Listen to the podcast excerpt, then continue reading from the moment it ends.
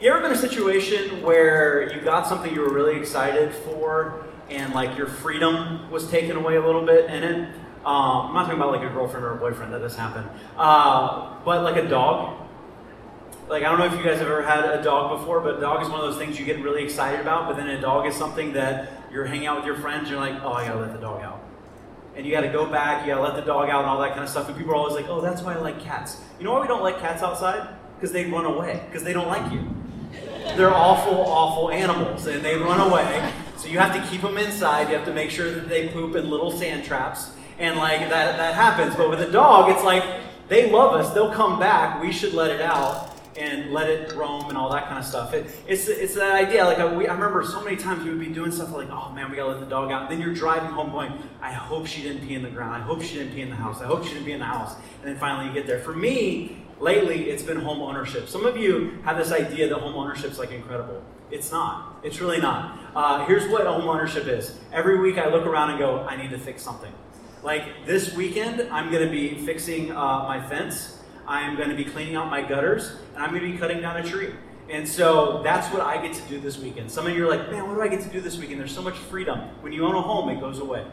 It goes away. It's like this thing, it goes back and forth. And so, you know, that's what we've been kind of talking about the past couple weeks is this idea of freedom how we have freedom in Christ, but we tend to go back and forth uh, between living this life filled with rules, and with rules comes that, that bondage, that time where we, we don't have freedom. And then when we live with God, we have that freedom. And how do we keep from going back and forth? And how do we listen to God in that time? I mean, one of the things that you hear all the time as Christians is you, hear, oh, we have the Holy Spirit, or, you know, the Holy Spirit is there to guide you. The Holy Spirit is someone who can help you out. But then we go, well, how do I access that? Like I, I hear people say all the time, like, how do I know it's the Holy Spirit or not just me telling myself in my head like what to do? Like how do I how do I know what to do? I always hear all the time, man, I wish I had more guidance. And so what we're going to get into today, we're going to look back in Galatians. We're going to be in chapter 5. And we're going to look at what Paul is saying to the church there in Galatia as they're dealing with this. He's, got, he's basically letting them know you need to have the Spirit help guide your ways. And he's also kind of setting some guide rails, trying to help them out against what's going on. So we're going to jump into this. We're going to go through a lot of verses at the beginning, and then we're going to get into it. But we'll start off in Galatians 5, uh, verse 1. It says this says, So Christ has truly set us free. Now make sure that you stay free and don't get tied up again in slavery to the law. What is slavery to the law? It's that idea, you've been in that place before where you have you feel like you have to do everything right where you, you feel like everything you do is being watched. It's that idea that God is like the boogeyman that's constantly, or like a weird Santa Claus that's watching everything you're doing. And if you do something wrong, he's checking it off. And what he's saying, he goes, that's not what it's about. There's a slavery to the law, there's a freedom in Christ. He says, listen,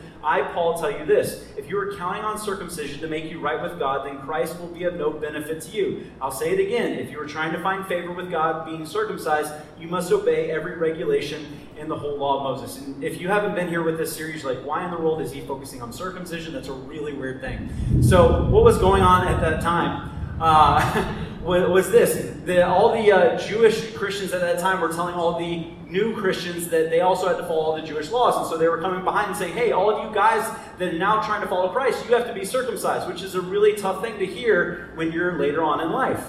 So they're like, hey, you love Christ, that's great. We've got some knives back here. And so what was happening What's happening was all the guys were like, cool, peace out. All the women were like, this is fine. And they were saying, and so what, what's happening here is he's going, this is what Paul's saying. He's going, if you think that it's circumcision is what adds to your faith that allows you to be righteous, then you have to follow the entire law. And you're like, that sounds weird to us now, but we always try to add something to Jesus. You see this many times. You see people add Jesus, but you also have to fast, or you also have to be baptized. Baptism is important, but that's not what saves us. It's, you know, it's Jesus and these things. It's Jesus and you need to confess your sins to someone. It's Jesus and these things. And really, the only thing that saves, the only thing that's important is Jesus. He's going, if you want to talk about it, if you want to add a law, you have to add all of them, or you add none of them. He goes, don't worry about that law. He says this For if you are trying to make yourselves right with God by keeping the law, you have been cut off from Christ. You have fallen away from God's grace. But we who live in this, by the Spirit eagerly wait to receive by faith the righteousness God has promised us. For we are, when we place our faith in Christ Jesus, there is no benefit in being circumcised or uncircumcised. What is important, this is so important, this is what he says, what is important is faith expressing itself in love. If you want to talk about what Christianity is, it's right there. It's faith expressing itself in love. I, I think I get the question all the time how do I know I have a lot of faith? You express it in love. What we do as we follow Christ is we, we how do you follow Christ? How do you how are you a Christian? I show love to other people. How do I know I'm following after God? My faith results in me expressing it to love everyone else, to everyone else around me. It says, You are running the race so well. Who has held you back from following this truth? It certainly isn't God, for He is the one who called you to freedom. This is false teaching. It's like a little yeast that spreads through a whole batch of dough. It's so easy to take a step back in that. It's so easy to do that. I've told you guys this before. The, the way that you can quickly tell that you're taking a step back is you start to point out other people's faults. That moment where you start pointing out other people's faults or you're starting to feel all kinds of guilt for not doing everything perfect, it means that you're taking that step back. He goes, You got to be careful because once you start to take those steps, it's so quickly to go backwards. So we're going to continue on in verse 13. It says, For you have been called to live in freedom, my brothers and sisters, but don't use your freedom to satisfy your sinful nature. Instead, use your freedom to serve one another in love. You see that again. What are we supposed to do? Serve others in love. For the law can be summed up in this one command love your neighbor as yourself. But if you are always biting and devouring one another, beware of destroying one another. So I say, let the Holy Spirit guide your lives or walk with you, is what he says. Then you will be doing what your sinful nature craves. Your sinful nature wants to do evil, which is the opposite of what the Spirit wants. And the Spirit gives us desires that are opposite of what the sinful nature desires. So it actually changes our heart. These two forces are constantly fighting with each other, so you are not free to carry out your good intentions. But when you are directed by the Spirit, you are under no obligation to the law of Moses. When you follow the desires of your sinful nature, the results are very clear. And I'm going to go back through this. So kind of listen to this. Says the results are very clear sexual immorality, impurity, lustful pleasures, idolatry, sorcery, hostility, quarreling, jealousy, outbursts of anger, selfish ambition, dissension, division, envy, drunkenness, wild parties, or other sins like these. And then he says something here that's taken the wrong way. Let me tell you again, as you have before, that anyone living that sort of life will not inherit the kingdom of God. He says they will not inherit the kingdom of God. What people take that as, that means you won't go to heaven. That's not what he's saying. Here's what he's saying. He's saying if you are a Christian you continue to do these things, you will not get God's best for you on this earth. So if you decide to continue to go back the other way, you won't have what's best. And so he starts off with something where he says he talks about sexual immorality, impurity, and lustful pleasures. He talks about all those things. He goes, You got to pay attention to these things. And for some of us, you hear that. I know for some of you in church, whenever you hear people talk about sex, that you cringe a little bit because maybe you were a part of a service where basically the pastor said, If you're having sex before marriage, you're an awful person, or you're this, or you're that. And really, that's not at all what I'm saying tonight. What I want to say to you is this the way we live our lives decides whether or not we're going to have God's best. That's why when we talk about these things. That's why we do series on how to date and date the right way. Is not because I want to tell you this is what you have to do or, you know, God's going to come after you. It's because I want what's God's best for your life. I want you guys, everyone in here to actually have a good marriage. Which sounds crazy in today's life, but this is something we ought to do. So here's what I want to do. Instead of me explaining all of that, if you you're new here, you weren't here for our, our series on dating and marriage and all that kind of stuff. If you can put that up real quick, we have a podcast. Um, the next slide. It's here. Uh, I, I ask you to listen to this. If you cringed at all when I said that, or you're you, are you are thinking, why would he say these things? It, we're on something called Podbean. Um, I don't know why it's called that. It's called that. Uh, there's an app in the App Store. It's also in the Google App Store. If you have a BlackBerry, you should get a new phone. Um, just, just saying. Uh, it's there. Um, so you can go on there. You can look for GFC The Exchange. You'll find it there. Or if you just want to go in a browser, you go to gfctheexchange.podbean.com. This series there is called Love Lies. It, com- it starts off with a message called Singleness. Um, it's six messages. I ask that you listen to that. Here's why. Not because I want to tell you what to do. I want to give you a thought out idea of what it looks like to date the right way, to get engaged the right way, and to marry the right way. Why? Because I believe most of our ideologies on those things are based off of high school conversations and TV. When we really look at it. Or it's based off a response of how bad our parents' marriages were, so we're trying to do the opposite. And so I would love for you guys to do that. That's those are all of our messages are going to be up there, but that is something to do. So it starts off with that. It talks about idolatry. Now we see idolatry when we go, okay, so I don't have um, you know, a figurine of another god in my room that I bow down to. Here's what idolatry is idolatry is anything that takes your, your sight off of God, it's anything that consumes your life. It can be a person, it can be a job, it can be a thing, it can be so many stuff. And actually, it's something that's coming up right now that may actually cause idolatry to come back into your life, and that's football. Like, we're not that far away, and I'm excited. But it turns out, I actually, we I had a friend who had some pastors in from India, and they went to a football game at one of the stadiums. And as they were leaving, India has a ton of idols, a ton of all that kind of stuff. And as they're leaving, as they're going to the airport, he goes, So, how'd you like America? Did you ever want to come back? And she goes, No, I don't ever want to come back. You have too many idols. He goes, What are you talking about? You guys have a ton of idols. She goes, Yes, but you build stadiums to yours. I was like, Oh. Now, that didn't convict me enough to not watch football. But, but I, it did make me realize if football ruins my day, if football controls my life, if any of that stuff does, then there's a problem there. If a person can do that same thing to me, if a job, if something that I want to go after, idols are very easy to come, come upon. What Paul is saying here is, I want to make sure that you understand that these things they're, they're things we shouldn't do, and the reason we shouldn't do them is because they take us out of what God's best is for our lives. And Paul is not someone that acts like he's above us. In fact, you see him in the book of Romans, he actually says, I don't know why. He goes, I know what I should do, but I continue to do the wrong thing. So it's not like Paul's going, hey, you're never going to do the wrong thing. He goes, you are, but you've got to allow that guilt to go away, ask for forgiveness, and get right back to God. So the question is this it's like, how do we make sure that we're not going towards what our flesh wants, what we want, and instead going towards what our spirit wants, which is freedom? See, our flesh actually wants rules, our spirit wants freedom. It, it, it sounds weird. It's one of those things that you, you know, like, that doesn't make sense, but here's why we like rules because we can compete at rules. We can put status in rules. And so, but what God wants is God wants our heart. He wants something much more. He wants our freedom. It's kind of like this. I, I grew up, my dad was one who loved to set rules in the beginning, but then take them away. He, he was one, we definitely had rules growing up. We had all kinds of stuff, but once we knew what was right and what was wrong, he would take the rules away. Instead, he would go, I'm going to let you run at this, and you get to decide whether or not you have a consequence. For example, after my ninth grade year, 10th grade on, I didn't have a curfew. You're like, wow, that sounds crazy. Here's what I did have. Every morning at 6 a.m., we had family devotions. Why? Because God was punishing us. No, 6 a.m. And so here was the deal I could stay out as late as I wanted, 6 a.m. 6 a.m., that's what's going to happen. I could do those things. You would go, okay, um, you get a credit card. Really? Yep, I get a credit card. But if you don't pay it off, then you all you have to take on another job until you actually pay it off. So his deal was this I'm going to take away the rules, but you get to deal with the consequences. It's a lot what it is with God. God's like, I want to take away all the rules so you have all the freedom. If you do go off to the side, there's consequences, but I want you to have the freedom in it. Our flesh produces doubt, but the spirit produces faith. Why does it produce doubt? That's what I said before. Rules and comparison go hand in hand. Rules allow us to compare ourselves to other people. You see this all the time in the church.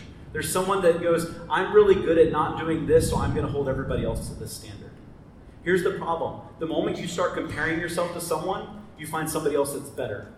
Or you find somebody else that's doing it better. And you start to doubt whether or not you're doing the things that God wants you to do. What the Spirit does is it produces faith. Why? Because we know we're walking with Him. The flesh produces religion, and the Spirit produces relationship we naturally produce religion. And let me give you guys an example of that. Even though the United States is becoming more and more non Christian, we're becoming more and more religious. And here's what I mean by that politics.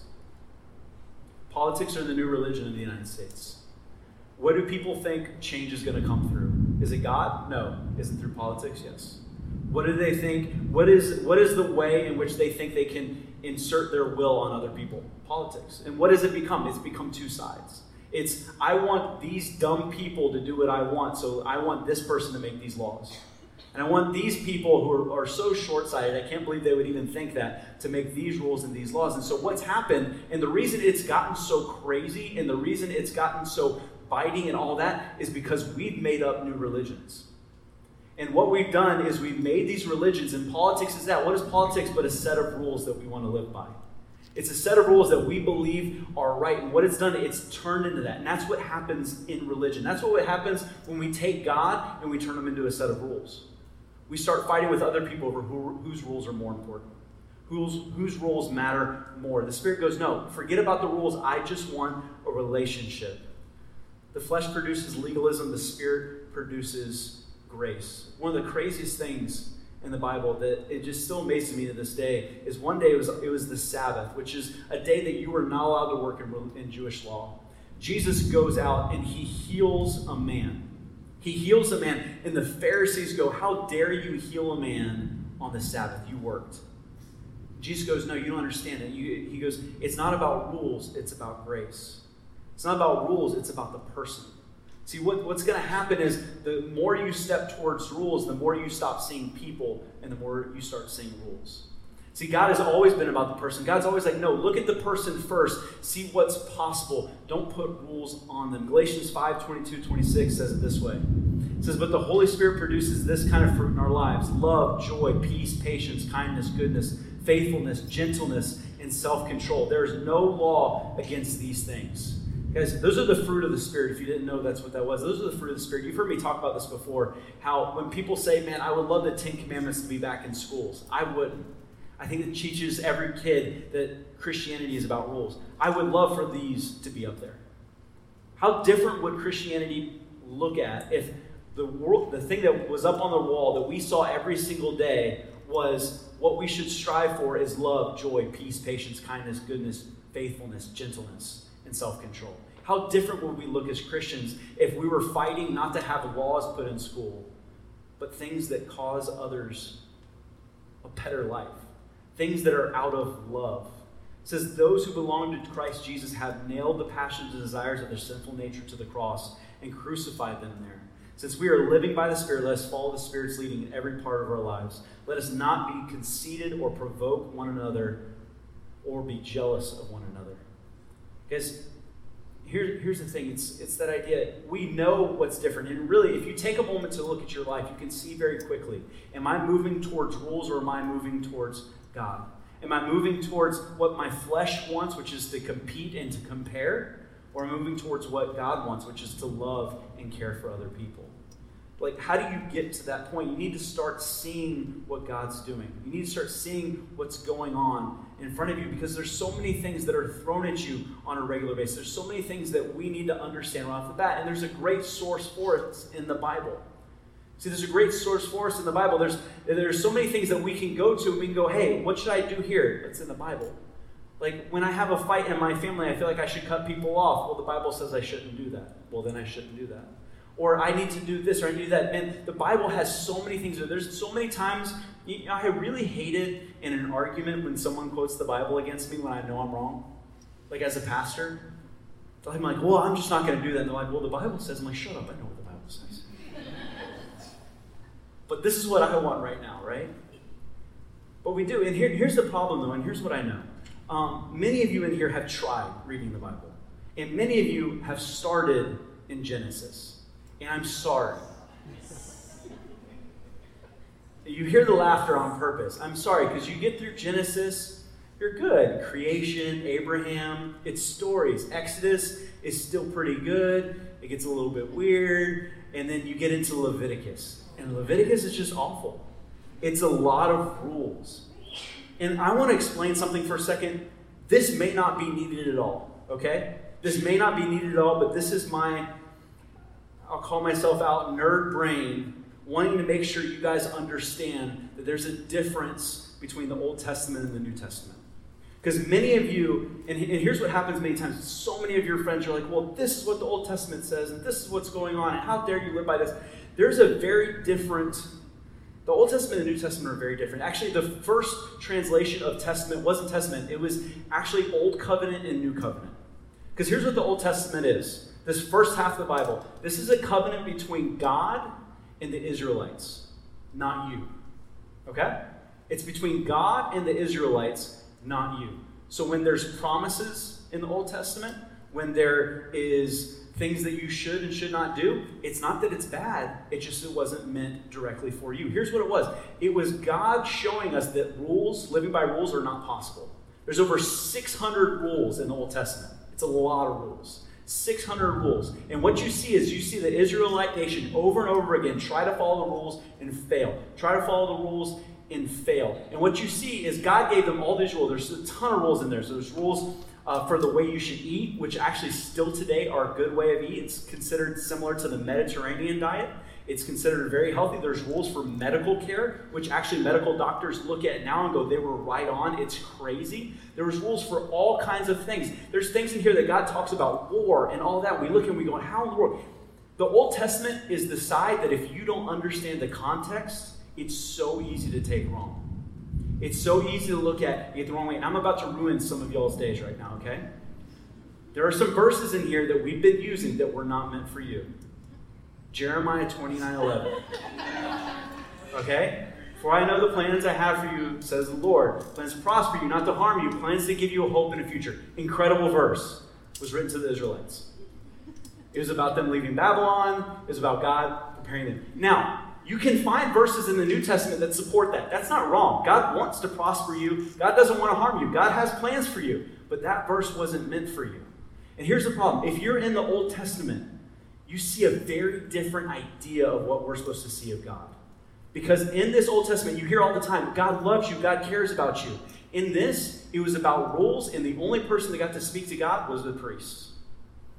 You didn't have a relationship. Then all of a sudden, there's the new covenant where Jesus comes in. And what Jesus did when he died, he, he gave us the new covenant. So you get to know Jesus. All these promises on this side are for us. This side was written directly to us, for us, to understand who Jesus is. So if you're new to the Bible, please don't start over here.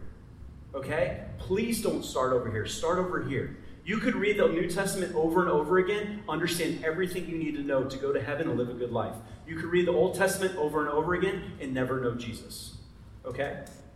And I'm not saying the Old Testament is bad. We spoke from the Old Testament. I've done a series on Ruth, I've done a series on Jonah. These are all good things. And what the Old Testament was, it's supposed to point out two things. One, it's supposed to point out we can't live by rules. And two, it points to Jesus. The entire thing points to Jesus and it there's all these prophecies in there about Jesus and all that. But we can get so caught up, and when you have arguments with your friends, most of the time, what do they do? They quote from the Old Testament. Because here's why this is important to know this side will cause you to want to live by rules. But all it's supposed to do is show you that that's not possible. This side shows you what a relationship can do. So if you're getting frustrated with your Bible, and if you are not getting me right now, please come talk to me afterwards. If you are getting frustrated with your Bible, please start in the New Testament. Please start with Matthew, Mark, Luke, or John. Probably John would be great. And start to read about Jesus and the relationship because this side will contradict it if you don't understand what's going on. I hope I made some sort of sense there. If not, I'm sorry. Here's, here's the deal. When we read the New Testament, Jesus' words give us hope into situations. They give us hope. They give us an idea that somebody else is there. The fact that no matter how dark the situation is, there's someone there that's fighting for us. We're not just fighting for ourselves. Because here's the truth we're not fighting it just against just other people. We're fighting against things that are unseen. Ephesians 6.12 is kind of a freaky verse. It says this, it says, For we are not fighting against flesh and blood enemies, but against evil rulers and authorities of the unseen world. He's talking about the evil side of things, against mighty powers in the dark world and evil spirits in the heavenly places. One of the things we have to remember is there is another war going on that we can't see. There is another side to this that would love, love, love to get us focused on rules, that would love to get us sidetracked and focus on things that don't matter. So, what do we do? We, we get into God's Word, we get into that New Testament first, and we read what Jesus was about to make sure we stay on pace. The second thing we do is we listen. We listen for God. And I, and I hear people say, oh, well, how do you hear God? Like, what does that mean? And I wish, man, I wish there were times where God would just speak to me. That would be so awesome. Like the radio just changes channels and God speaks. Like, that'd be sweet. Like, how? Like, oh, this finally finally like that, that would be incredible. Or like the bathroom mirror fogs up and then there's writing on it. Like like i would be scared out of my mind until he finished writing because i would be assuming that it was like i'm gonna kill you. Or like it would just but like that would be incredible. But it's something that what here, here's the thing that keeps us from hearing god. We're too busy. We're too busy. And even when we're not busy we're too busy because we're not busy and we're doing things to occupy our time. The amount of time and it'd be crazy. Look, the amount of time we spend on Netflix, the amount of times we spend on our phones. You know what's crazy is my, my screen time is four hours, and most time a day, and most people go, oh, that's nothing. I'm like, do you realize how much time that is? Like, that's a lot of time. I've seen six, eight, 12 hours. I'm like, 12 hours? Get a life. Like, we should. But it's true. Here's what we do we have so many things now, it's so easy to make noise. It's so easy to spend time on everything else. But here's the problem you can't hear, you can't respond to a voice that you can't hear.